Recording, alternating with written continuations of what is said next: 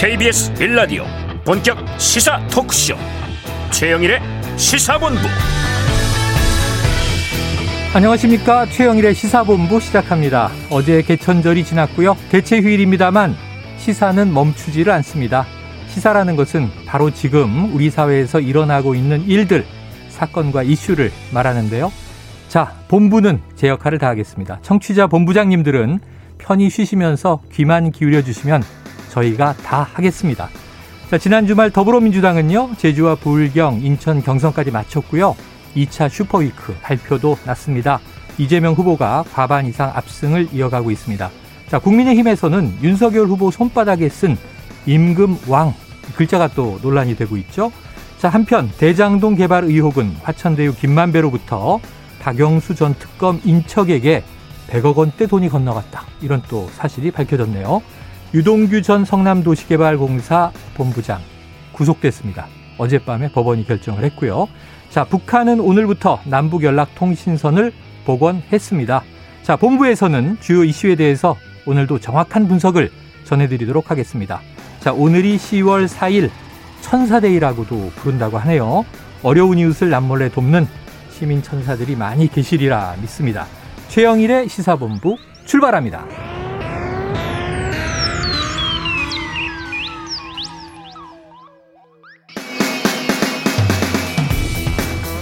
네, 최영일의 시사본부 1부에서는요, 오늘의 핵심 뉴스를 한입에 정리해드리는 한입뉴스 코너가 기다리고 있습니다. 벌써 이 두 분의 패널이 출격해 계시고요. 2부 주간 이슈 먼데이, 자, 노영희 변호사, 최진봉 교수와 주말 뉴스와 주간 이슈들을 꼼꼼하게 정리해 보겠습니다. 특집 인터뷰도 기다리고 있습니다. 지금 여야 격돌 점점 세지고 있는데요. 이준석 국민의힘 대표를 오늘 스튜디오에 모셔서 대장동 의혹 등과 관련된 대선 이야기 나눠보도록 합니다. 한 입에 쏙 들어가는 뉴스와 찰떡궁합인 디저트송 신청도 기다리고 있습니다.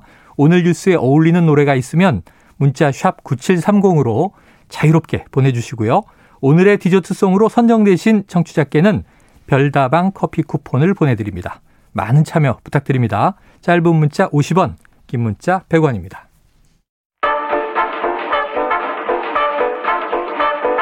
최영일의 시사본부 한입뉴스. 네, 오늘의 핵심 뉴스 한입에 정리해드립니다. 이 패널들이 불만이 많아요. 이 도대체 한입에 정리가 안 되는데 어떻게 한입에 정리하라는 거냐. 연립은 되겠다. 하지만 우리는 해냅니다. 자, 박정호 오마이뉴스 기자, 그리고 김준일 뉴스톱 대표 나오셨습니다. 어서 오세요. 네, 안녕하세요. 안녕하십니까. 아유, 대체 휴일인데도 감사합니다. 네. 자, 지난주 금요일에 박정호 기자가 안 계셨는데 네, 이유가 있었죠. 바로 제주, 부울경, 네, 인천까지 휩쓸고 왔죠.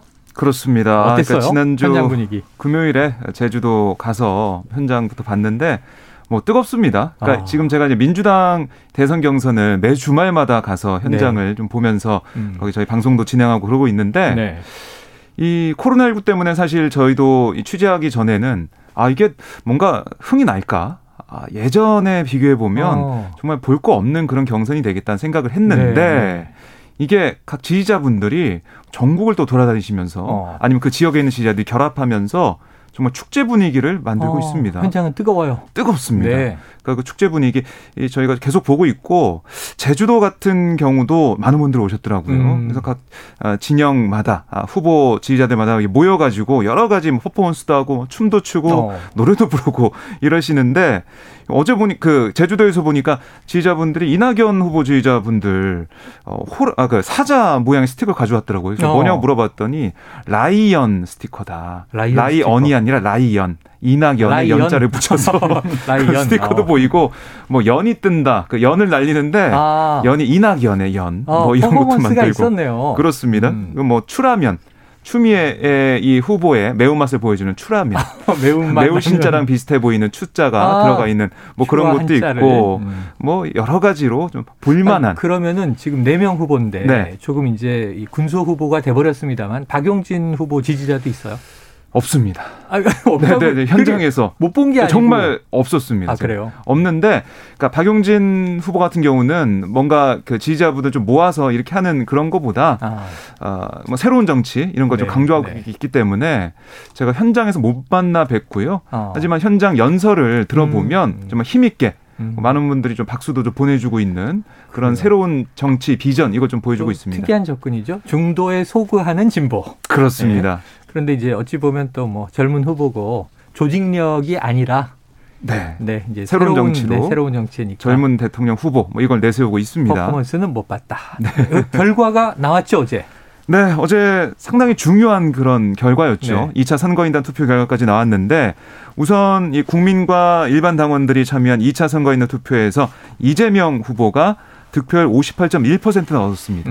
과반 얻었고 또 득표율도 잘 나와서요. 뭐 캠프 분위기는 어제 좋았는데 2위 이낙연 전 대표가 33.4%에 그쳐서 격차를 좀 벌렸다라는 평가를 하고 있습니다. 추미애 후보 같은 경우는 5.8%, 박용진 후보 2.5% 순이었고 그리고 인천 지역 순회 경선 결과도 발표가 됐거든요. 네. 여기서는 또 이제 이재명 후보가 53.8%로 1위, 이낙연 전 대표가 35.4%, 추미애 전 장관이 9.2%, 박용진 의원이 1.4%를 득표했고 이게 누적 득표를 계속 이제 현장에서 발표를 하거든요. 그렇죠. 다 합친 누적 득표율에서는 이재명 지사가 54.9%로 과반 선두를 달리고 있고요. 이 이낙연 전 대표 34.3%, 추미애 전 장관 9.1%, 박용진 의원 1.6% 순이었습니다. 그래요. 자, 이게 보면은 지금 저는 김준일 대표님이 너무 부러운 게 아까 대기실에서 여쭤봤더니 지금 우리 박 기자님은 순회 경선 쭉 투어를 따라다니고 취재하고 있는데 김준일 대표님은 캠핑을 다녀오셨어요. 그래서 이 남자의 고독을 가족 다 버리고 산에서 혼자 시간을 보내셨는데 경선 결과는 보셨어요? 아, 예, 그럼요. 그러니까 핸드폰을 꺼내야 됩니다. 근데 핸드폰을 꺼내면 또 캠핑 가서 뉴스 보고 앉아있고. 산에서. 그러니까요. 자, 그럼 제가 보니까 지금 무엇보다 이제 1, 2위의 격차, 추격전 이게 지금 관심인데 격차가 좀 벌어진 것 같아요. 어떻게 그러니까 해석하십니까? 눈에 띄는 게 자, 그러니까 이재명 후보의 지지율이 지금 한 그 지역에서마다 한 54% 안팎으로 나왔어요. 그래서 인천 같은 경우에는 53.8 그렇죠. 네, 이렇게 나왔어요. 네. 자, 그런데 이 2차 선거인단에서 같은 경우에는 58%가 높아졌어요. 더 높아졌어요. 네네. 그러니까 이 대장동 게이트 대장동 의혹의 이슈에 국민들이 어떻게 반응할 것이냐. 이게 일반 당원하고 국민들이잖아요. 그렇죠. 오히려 이재명한테 표를 더 몰아줬다. 결집했다. 그러니까 결집을 어떻게 할 수 있었느냐 그러면은 결집할 수 있었던 건 한마디로 곽상도 50억이 결정적이었다. 이거는 국민의힘 게이트다라는 이재명 후보 측의 설득. 그래서 내가 더 강하게 개혁하겠다. 저런 거 다 막겠다라고 한 게 먹혔다라고 주였다. 이제 볼 수가 있을 것 같아요. 네네. 그래서 지금 표 차이가 원래 12만 표 정도 차이가 났거든요. 예. 양 후보가 이제 20만 표로 늘어났습니다. 표 차이가. 근데 앞으로 남은 그 경선이 어떻게 되냐면은 이제 9일에 오는 9일에 이번 주말이죠. 경기가 16만 표, 서울이 14만 표, 그리고 그 3차 슈퍼위크가 30만 표거든요. 네. 여기에서 이낙연 후보가 최소 35만 표는 가져가야지 이거를 이게 가능하느냐. 네네. 그래서 사실상 끝났다. 결선 투표는 어렵다. 예, 결선 투표는 매우 희박해졌다. 1% 미만이라고 봅니다 개인적으로. 제가 지난주에 한 15% 말씀드렸는데 이건 여기에서 선전하는 거를 전제로 했거든요. 그렇죠. 근데 이제 1% 미만이다. 예. 자, 결선 투표 어려워졌다. 그럼 10월 10일 날 서울 경선 발표와 이제 3차 슈퍼위크 마지막 이 국민 선거인단 누적 발표가 끝나면 아마 본선 주자가 결정될 것 같다. 이변 없을 것 같다. 이런 얘기신 거죠. 박 기자님도 동의하세요? 네, 저도 뭐 지난주에 제가 한번 예측을 했었죠. 본선 바로 이제 갈 것 같다. 결선 투표 없을 것 같다 말씀드렸는데요. 2차 선거인단 투표에서 이낙연 캠프에서 좀 지지세를 확인할 수 있는 그런 결과를 얻었어야 되는데 그게 좀 안 된 부분들 그래서 확실히 좀 어려워졌다라고 볼 수가 있겠습니다. 그렇죠. 그런데 또 9일 경기 지역 수도권 인천은 벌써 발표가 됐고 경기 서울만 남았는데 이재명 후보는 경기 현재 도지사란 말이죠. 그럼 아무래도 또 자기 지역의 강세도 있을 것 같고 자 마지막 일주일 이제 두 곳 발표를 남겨놓고 있습니다. 자, 그러면 이제 한번 경기 서울 이 선거인단 개표 전망인데 지금 뭐 다 대세론이 갈 것이라고 전망을 해 주셨으니까. 그럼 이재명 후보 이제 9분 응선 넘은 겁니까? 9분응성이 아니라 저는 말씀드렸잖아요. 99.9분응성. 99.9분응성. 거의 게임 끝났다. 거의 끝났다고 봅니다. 네. 만에 하나 만에 하나. 직접 대장동을 이거를 돈을 받았다. 이 정도 사건이 벌어지지 않는 이상. 네. 예. 근데 그것도 당장 실체가 안 드러나거든요. 쉽지가 않죠. 예. 그러니까 거의 이재명이다. 예. 그러니까 이 대장동 의혹이 사실 제가 이 추석 연휴 지나고 광주 그 지역 민심 좀 듣고 있을 때 뭐라고 했냐면 거기서 오히려 대장동 의혹이 터지면서 추석 민심 그 밥상에는 이재명 후보 얘기밖에 없었다. 오히려 노이즈 마케팅이 더 잘 됐다. 뭐 그런 면도 있는 거죠. 네. 그래서 뭐 비판하는 목소리도 있지만은 이재명 후보의 어떤 해명을 더 이제 귀 기울이는 그런 부분도 있었고. 네네. 아니 이재명 지사를 우리가 좀 지켜야 되는 거 아니냐. 그러면서 좀 결집하는 그런 효과 이런 데 있었다고 봅니다. 자, 이 대장동 개발 의혹 지금 이건 계속 지금 수사 진행 중이고 여기도 속보가 나오고 있어요. 이게 좀 이따 다뤄볼 거예요. 박영수 전 특검 뭐 인척 100억 또 어제 유동규 이제 전 본부장 구속 이게 좀 이제 여러 가지로 범죄 혐의로 깊이 들어가는 과정인데 여긴 또 여야 정치인들이 다 연루가 돼 있어서 한쪽으로 몰기만도 쉽지 않고 반격들이 계속 이어집니다. 이 와중에 국민의힘을 들여다보면 가장 크게 논란이 된 게 임금 왕자예요. 우리가 잘 아는 석삼자의 가운데 줄이 딱 있는 그 왕자. 자, 이거 박 기자님 어떻게 보셨습니까? 아, 저는 이 뉴스를 보고 이거 합성한 걸 왜 이렇게 뉴스로 써가지고 사람들 헷갈리게 하냐 생각을 했는데 네티즌이 조작해서 뿌리면 이게 또 화제가 되니까. 그러니까요. 그런데 제가 이 영상을 찾아봤어요. 네. 정말 보이더라고요. 손바닥에. 네. 손바닥에 왕자가 있었는데 이게 5차 TV토론에서 확실히 보였다라고 해서 알려졌고 근데 3차, 4차 TV토론에도 왕자가 있었어요. 세 차례 다. 그렇습니다. 어허. 이게 이제 확인이 된 게 이 정도가 있었기 때문에 많은 분이 좀 놀라셨을 것 같고 참 저는 여러 가지 생각이 들었지만 그중에 하나는 아니 우리가 이런 이 왕자 적으면 어떤 효염이 있고 이런 것까지 국민들이 공부를 해야 되나 이런 생각이 들 정도로 그동안 뉴스가 워낙 많이 나오기 때문에 다 공부를 많이 하시잖아요. 그렇죠. 공부해요. 근데 이제 이 주술이나 이런 것까지 공부해야 되나 라는 생각이 들 정도로 좀 이건 아니다는 생각이 들었는데요. 그래요. 여기에 대한 비판 여론이 좀 많이 보이고 있고 특히 뭐 민주당에서는 아니 국민을 위해 가장 봉사해야 할 1번 일꾼인 대통령을 왕으로 생각하는 거 아니냐. 대통령이 아니라 왕. 봉건 시대의 왕. 그렇습니다. 뭐 그런 지적도 나오고 있고 부적처럼 왕자를 써서 들고 나오는 이런 것들 황당하다. 그리고 뭐 우스갯소리일 수도 있지만은 무당층 확보를 위해서 노력한다고 얘기를 들었는데 정말 무당. 무속인들 이야기하는 지칭하는 지지를 확보한 거 아니냐. 그건 이제 약간 이제 개그 코드네요. 네, 그런 꼬집는 목소리는 나왔습니다. 자, 저희 젊을 때는 배에다가 왕자를 새기기 위해서 운동을 열심히 하고 노력을 했는데 자, 손바닥에 등장한 왕자. 자, 그러면은 저 김준일 대표님 야권 주자들도 지금 설왕설래가 있죠? 그렇죠. 뭐 진짜 2021년이 맞나 제가 눈을 의심하고 있습니다. 네. 그래서 이제 홍준표 후보가 강하게 이제 비판을 했어요. SNS에. 그래서 그 김건희 씨, 윤석열 후보의 부인 김건희 씨도 이 점으로 이 박사학위를 받았다 이런 비판을 한 거죠. 그러니까 이게 논문 자체가 사주 이런 거였잖아요. 그러니까 운세 앱 앱인데 그 운세 앱에 약간 뭐 경영적인 뭐 이런 거를 분석을 한 거예요. 근데 어쨌든 이제 운세라 같은 거 했고 뭐 무속인은 늘 끼고 다닌다 뭐 이런 비판들을 이제 막 한 거예요. 이게 무속인을 끼고 다닌다는 게 뭐냐면은 지난 8월에 김종인 비대위원장하고 윤석열 후보하고 만났는데 그때 뭐 한국 미래 예측 연구소장이 같이 동석을 했다. 뭐 이런 게 이제 확인이 됐거든요. 그런 것도 있고 예전에 서울중앙지검장 시절에는 홍석현 중앙일보 회장, 중앙일보 회장하고 만날 때도 있었는데. 그때도 역술인이 같이 있었다. 뉴스타파가 그때 보도를 했잖아요. 뭐 이런 그러니까 희한하게 역술인하고 많이 엮인다. 모임 때마다 배석을 했네요. 그러니까요. 그래서 이게 뭐 왕자가 이게 사실은 두 가지 썰이 있습니다. 하나는 그 진짜 내가 왕이 될 상인가의 그 왕일 수도 있고. 또 하나는 뭐 지금 그것도 회자가 되고 있는데 이 손바닥에다가 왕자를 쓰면은 뭐 소위 말빨이 딸릴 때 이거를 극복할 수 있다. 토론 때 좀 자신감을 주는 보조적인 역할로. 마인드 그러니까 컨트롤용 뭐 이런 자기 암시 같은 거죠. 뭐 어쨌든 암시. 근데 그거를 어디까지 믿었는지 모르겠으나 둘 다 희한한 거죠. 어쨌든 그거를 하고 나온 게. 그래서 지금 뭐 방금 아까 전에 박정호 기자가 얘기를 했지만은 조국 전 법무부 장관 같은 경우에는 무골 무골인 줄 알았는데 그게 무사 무자가 아니라 무당 무자였다. 아, 뭐 이런 소판 때. 예, 그리고 뭐 그 홍준표 후보를 네. 그러니까 윤석열 후보도 반격을 했거든요. 홍준표 후보를 향해서 빨간 속옷 입고 다니고 그런 얘기는 있었죠. 예, 예. 빨간색을 워낙 좋아했죠. 홍준표도 사실은 이게 검사 시절 초임 시절에 이름을 바꾼 거거든요. 아, 그렇죠, 그렇죠. 그것도 무속인한테 의뢰한 거 아니냐, 뭐 이러면서 서로 그거는 선배 법조인이 내가 바꿔줬노라 하고 얘기했던 적이 있었던 것 같아요. 예, 네, 예. 뭐 하여간 그래서 참. 쓸데없는 논쟁. 아. 재미는 있는데 진짜 쓸데없는 논쟁을 하고 있습니다. 주술 논쟁이 예. 벌어지고 있어서 이것도 좀 혼란스럽긴 합니다. 그런데 네. 지금 윤석열 후보가 이 왕자가 화제가 되고 나서 좀 해명이 오락가락했다는데 그건 어떤 경위예요? 그러니까 맨 처음에 대변인들한테 기자들이 확인한 거죠. 이거 네네. 어떻게 된 거냐. 그랬더니 지지자가 왕자 써줬는데 지지자가.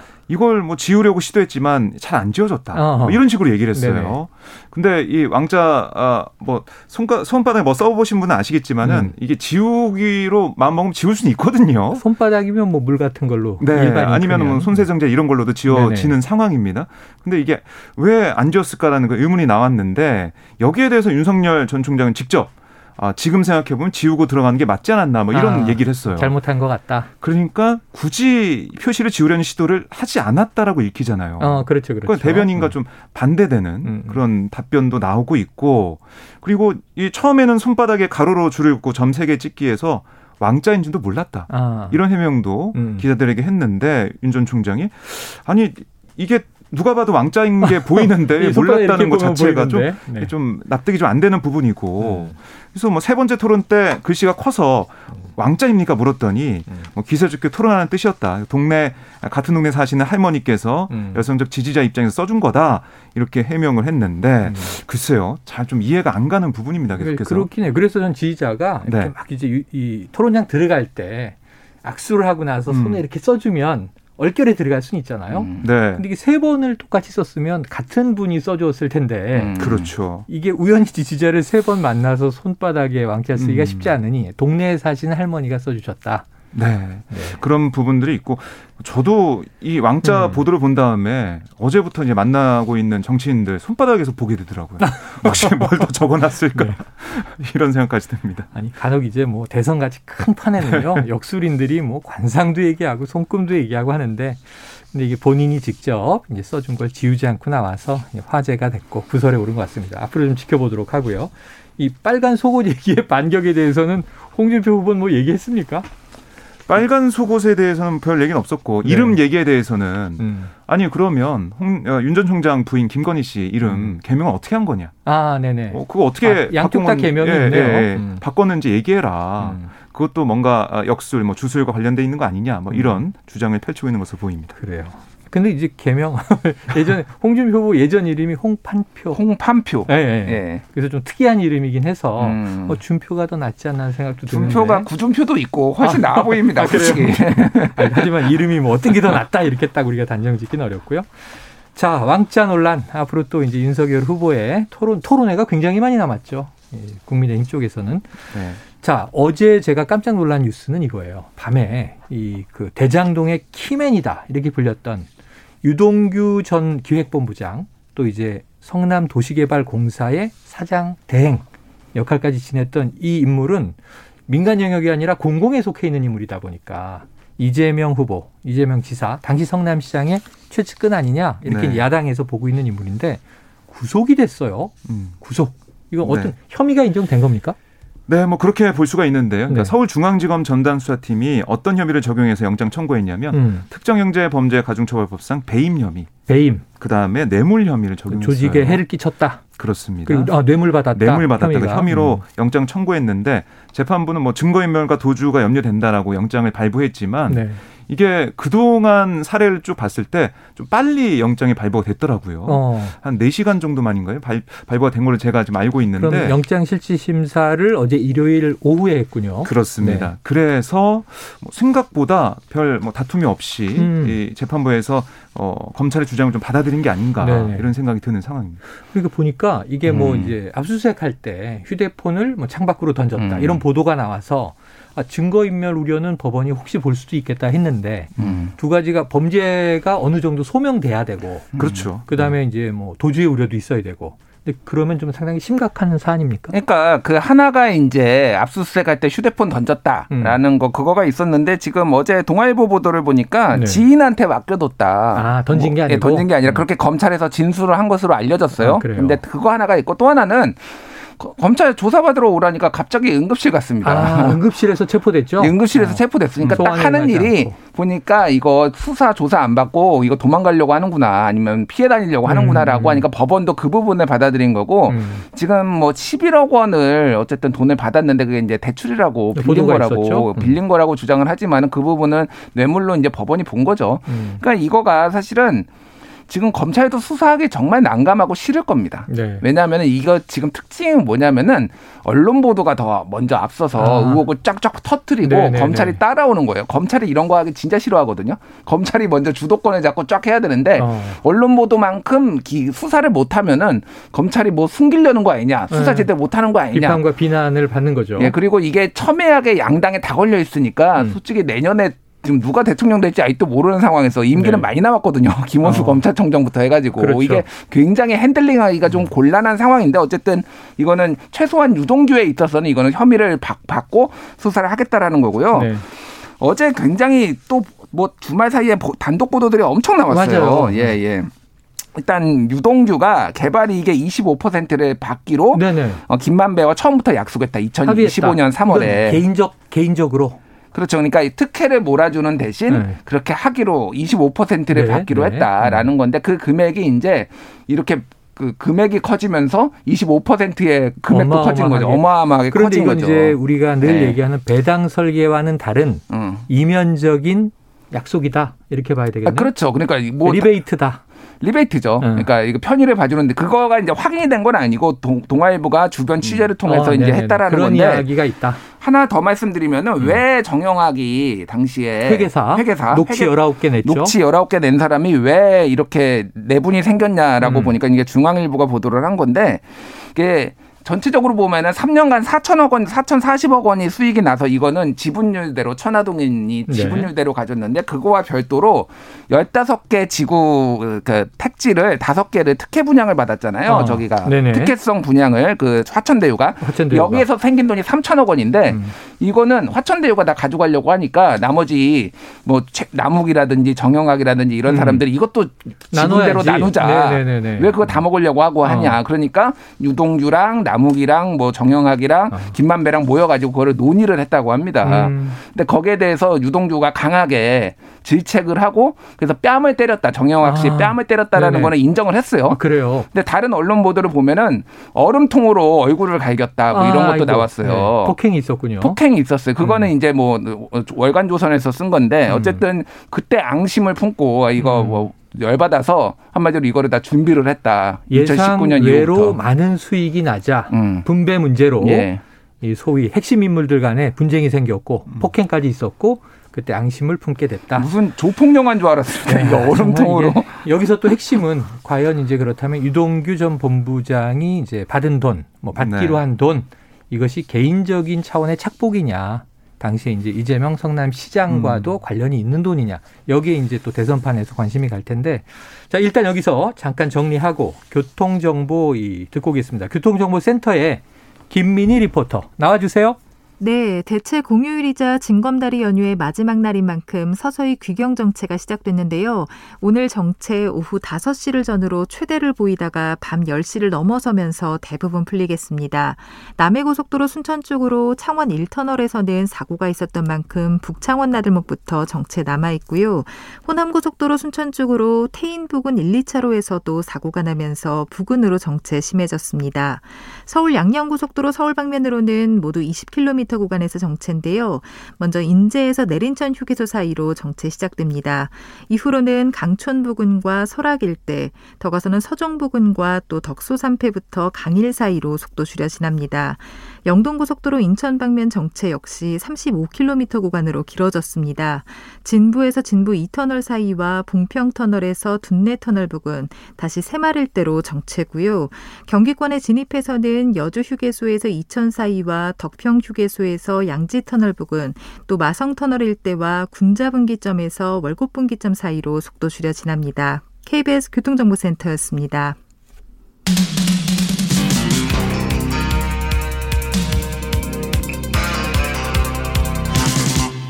최영일의 시사본부.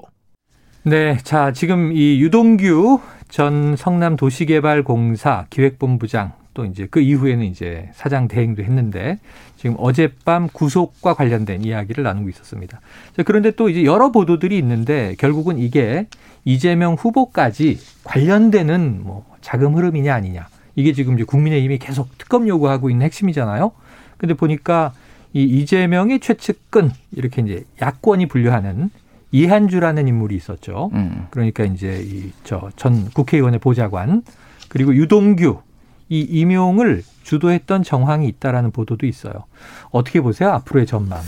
이재명 지사까지 그러니까 연결될 가능성. 제일 중요한 게 말씀하신 것처럼 이재명 지사와 어떻게 연결이 되고 네. 또 자금 흐름, 이게 돈의 흐름이 어떻게 갈 것이냐 이게 제일 중요한데 현재까지는 이재명 캠프 쪽 얘기를 들어보고 뭐 의원들 취재를 해보면 만약에 정말로 측근이고 신복이고 이랬으면 캠프가 만들어지고 이럴 때 오지 않았겠냐. 뭐 그 그냥 편하게 얘기하자면 합리하지 않았겠느냐 참모로 네, 뭐 와서 같이 옆에 있을 가능성이 큰 상황인데 지금 봐라 뭐 이재명 지사 입장에서도 뭐 연락을 하거나 뭔가 커넥션이 있는 그런 게 만약에 있었다면 이렇게 지금 당당하게 얘기할 수가 있겠느냐 네. 뭐 이런 얘기를 하면서 뭐 연관성이 없을 거다라고 주장하고 있습니다. 물론 그거는 이재명 캠프 쪽 얘기니까 그렇죠. 다 믿을 수는 없지만 서로 방어를 하는 거니까 네 그런 얘기를 하고 있고 그리고 만약에 이제 유동규 이 씨가 이번 이제 구속이 되고 여러 가지로 혐의가 계속 나오게 된다면 이건 캠프 쪽에서 가만히 있을 수 없다 이런 얘기도 하고 있어요. 그래요. 아마 이재명 후보가 유감 표명 정도는 하지 않을까 싶은데. 이게 검찰 수사에 따라서 네. 또 변화 가능성이 커 보인다 이렇게 네. 볼 수가 있겠습니다. 그러니까 이제 야권에서는 이제 자금 흐름과 관련이 있든 없든 이 당시 성남시장의 허락 없이는 단돈 100원도 집행할 수 없다 이렇게 강하게 얘기했던 걸 이제 들면서 네. 어쨌든 이 인사에 의한 문제도 책임져야 되는 거 아니냐라고 또 얘기를 하고 있는데 지금 노컷뉴스는 이런 게 있어요. 이재명 지사가 이 민주당 내 토론회 과정에서 약간 이제 발언이 오락가락했다고 비판받았던 게 유동규 관련해서 측근이 아니라고 했다가 또 선거에 도움을 좀 일부 받았다고 했다가 그런 이야기를 이제 해서 과연 어떤 관계냐. 근데 전에는 리모델링을 하던 분인데 어쨌든 이제 성남 도시개발공사에서 역할을 했고 도와줬다. 근데 대장동 개발 설계한 유동규 운전기사였다 이런 기사가 있어요. 이거 무슨 내용입니까? 아 그러니까 이게 뭐냐면은 그 유동규 씨가 네. 갑자기 성남 시설관리공단의 기획본부장 그럼 뭔가 시설관리에 대해서 커리어가 있어야 될 거 아니에요. 공공으로 들어갔어요. 유동규 씨가 주장을 하기에는 2008년에 뭐 분당의 아파트의 조합장이었고 그 당시에 무슨 설계사무소에서 내가 일을 했다. 라면서 나는 여기에 전문성이 있다. 건축 쪽을 좀 안다. 건축 쪽 아닌데 거기에서 알고 보니까 거기에서 운전기사를 한 거예요. 무슨 설계를 한 게 아니라. 아 건축회사에서. 건축 설계사 같은 데서 네네네. 운전기사를 한 거지 설계와 관련된 일을 한 게 아니다라는 게 노컷뉴스의 이제 취재인 거죠. 그러니까 한마디로 이 사람은 원래 무자격자였는데 왜 그러면 이렇게 중요한 자리에 앉혔느냐라고 그러게요. 아까 전에 말씀하셨듯이 이한주 경기연구원장이 이거를 주도를 해서 앉혔는데 이한주 지금은 전이죠. 전 경기연구원장은 이재명 지사의 측근. 그러니까 측근, 뭐 핵심 측근이라고 볼 수 있어요. 그러니까 네. 이거 지금 그럼 이재명 지사의 뜻 아니냐, 당시 이재명 성남시장의 뜻 아니냐, 이제 네. 이렇게 연결이 되는 거죠, 그러니까. 아 그렇군요. 예. 아유, 운전기 과거에 민간인 시절에 예, 건축 관련 회사에서 운전을 했는데 본인이 자격자인 것처럼 해서 시설공단 들어갔다가 도시개발공사까지 간 거예요, 성남시 내에서. 야, 참 알 수 없는 스토리가 계속 나오고 있습니다. 자, 여기에 더해서. 또 이제 속보가 하나 터진 게 대장동 의혹의 또 다른 가지인데 박영수 전 특검이 고문을 맡았다. 고문료를 받았죠. 네. 그 딸이 마치 이제 곽상도 의원 아들처럼 사원으로 재직했다. 아직 퇴사 안 했고요. 근데 그 과정에 미분양 아파트를 또 싼 가격에 받아서 가격이 올랐다. 이런 논란이 있는 와중에 자, 김만배 지금 화천대유 최대 주주가 박영수 전 특검의 인척에게 100억 원을 전달한 정황이 나왔다. 이건 또 무슨 얘기예요? 네, 지금 김만배 씨가 경찰 조사를 받는 게 화천대유에서 장기 대우로 빌린 473억이 있지 않습니까? 그게 나왔었죠. 네, 그 돈이 지금 어디로 갔냐?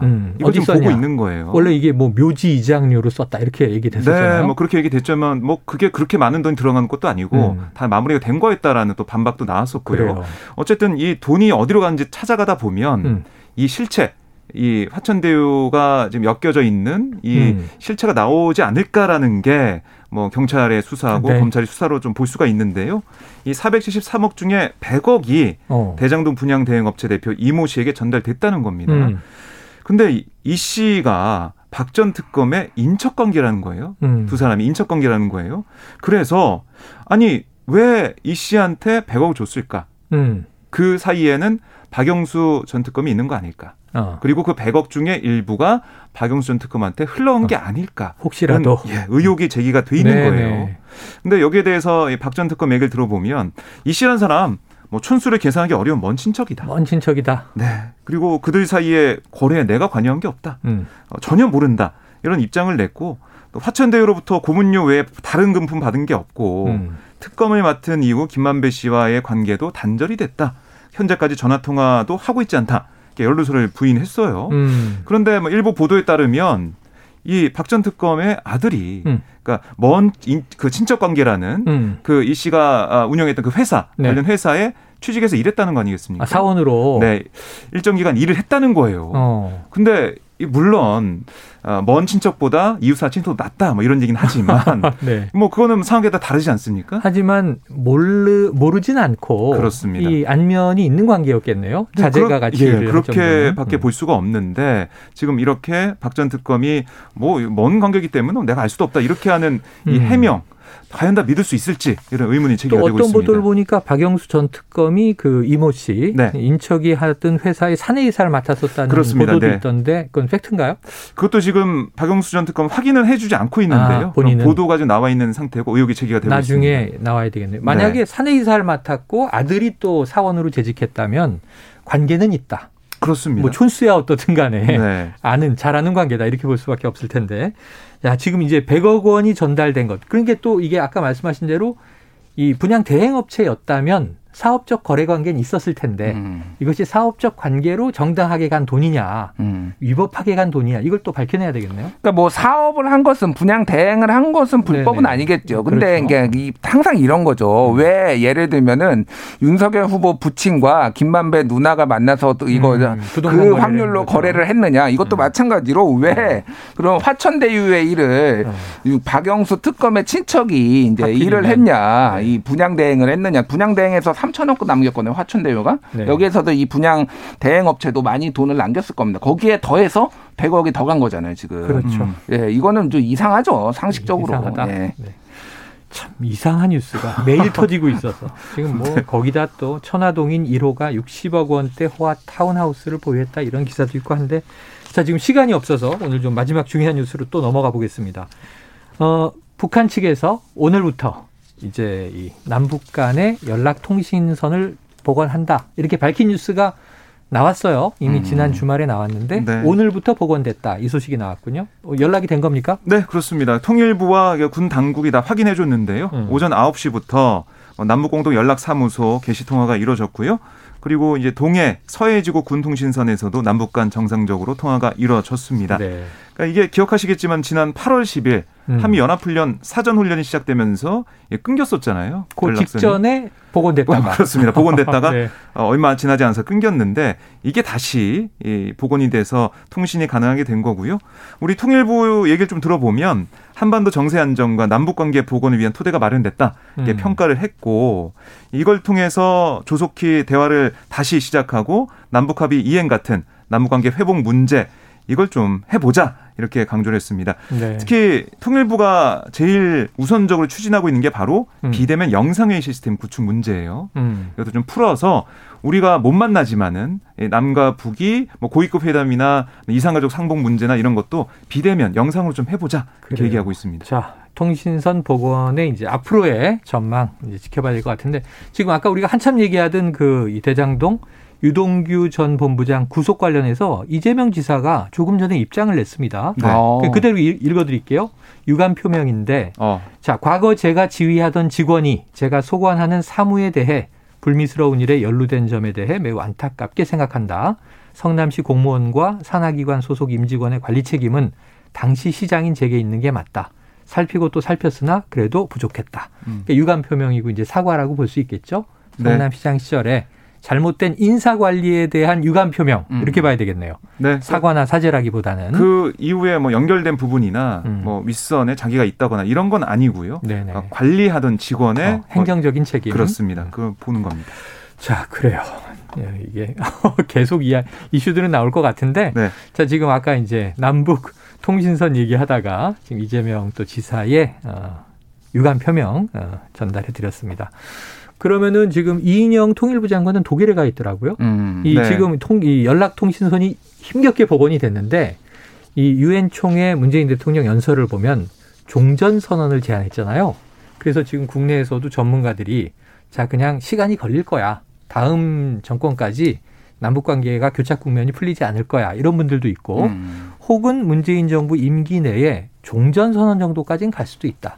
중국이 베이징 동계올림픽 때문에 역할을 할 것이다. 이런 전망도 있는데 어떻게 보세요? 그렇죠. 예, 뭐 아직은 섣불리 지금 예측하기 힘듭니다. 근데 이제 변수가 박지원 많죠? 국정원장의 역할을 좀 이제 볼 필요가 있어요. 향후 이제 뭐 언론 보도나 이런 걸로 통해서 나오겠지만은 박지원 국정원장이 어쨌든 북한하고의 끈 같은 게 있었고 북한 쪽에서 신뢰하는 사람이거든요. 그러니까 문재인 대통령이 이런 좀 뭐라고 해야 되나 이런 것까지 큰 그림을 보고 박지원 국정원장은 안 친 것이고 긴박하게 움직일 것 같아요. 다만 이제 종전 선언은 미국은 아직도 입장이 변하지 않았습니다.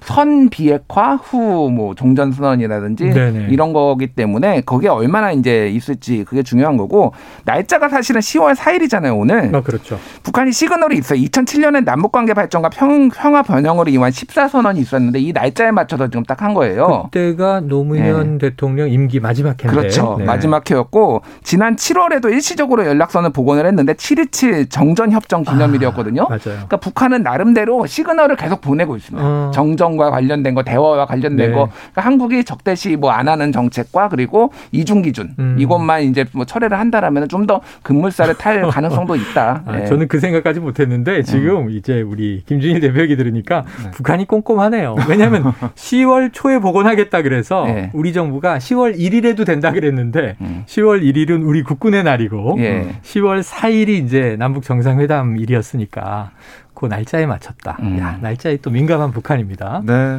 그 명백한 시그널 보내고 있는 우리가 어떻게 반응할지 그래요. 좀 중요해 보이네요. 또 이제 미국 우리에 대해서는 좀 유화적인 얘기를 최근에 많이 했는데 미국에 대해서 적대시 정책을 포기해야 그 다음이 가능하다.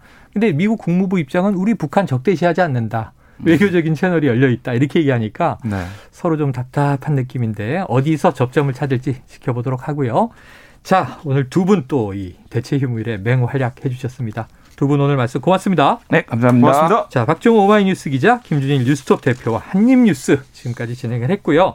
자, 1부는 여기까지입니다. 2부에는 이제 주간 이슈 먼데이 그리고 이준석 국민의힘 대표가 있는데 자, 디저트송을 들려드리면서 1부를 마무리할게요. 신청곡 5152님이 신청해 주신 김건모의 핑계가 선정됐습니다. 5152님. 김건모의 핑계를 추천합니다. 해명도 변명도 아닌 속이 훤히 보입니다. 속이 훤히 보이는 국민도 있으시고 여권이 보이는지 야권이 보이는지 저희는 잘 안 보여서 지금 이렇게 열심히 팩트를 놓고 분석을 하고 있습니다. 자, 5152님 별다방 커피 쿠폰 보내드리고요. 2부 노영희 변호사, 최진봉 교수와 돌아오겠습니다.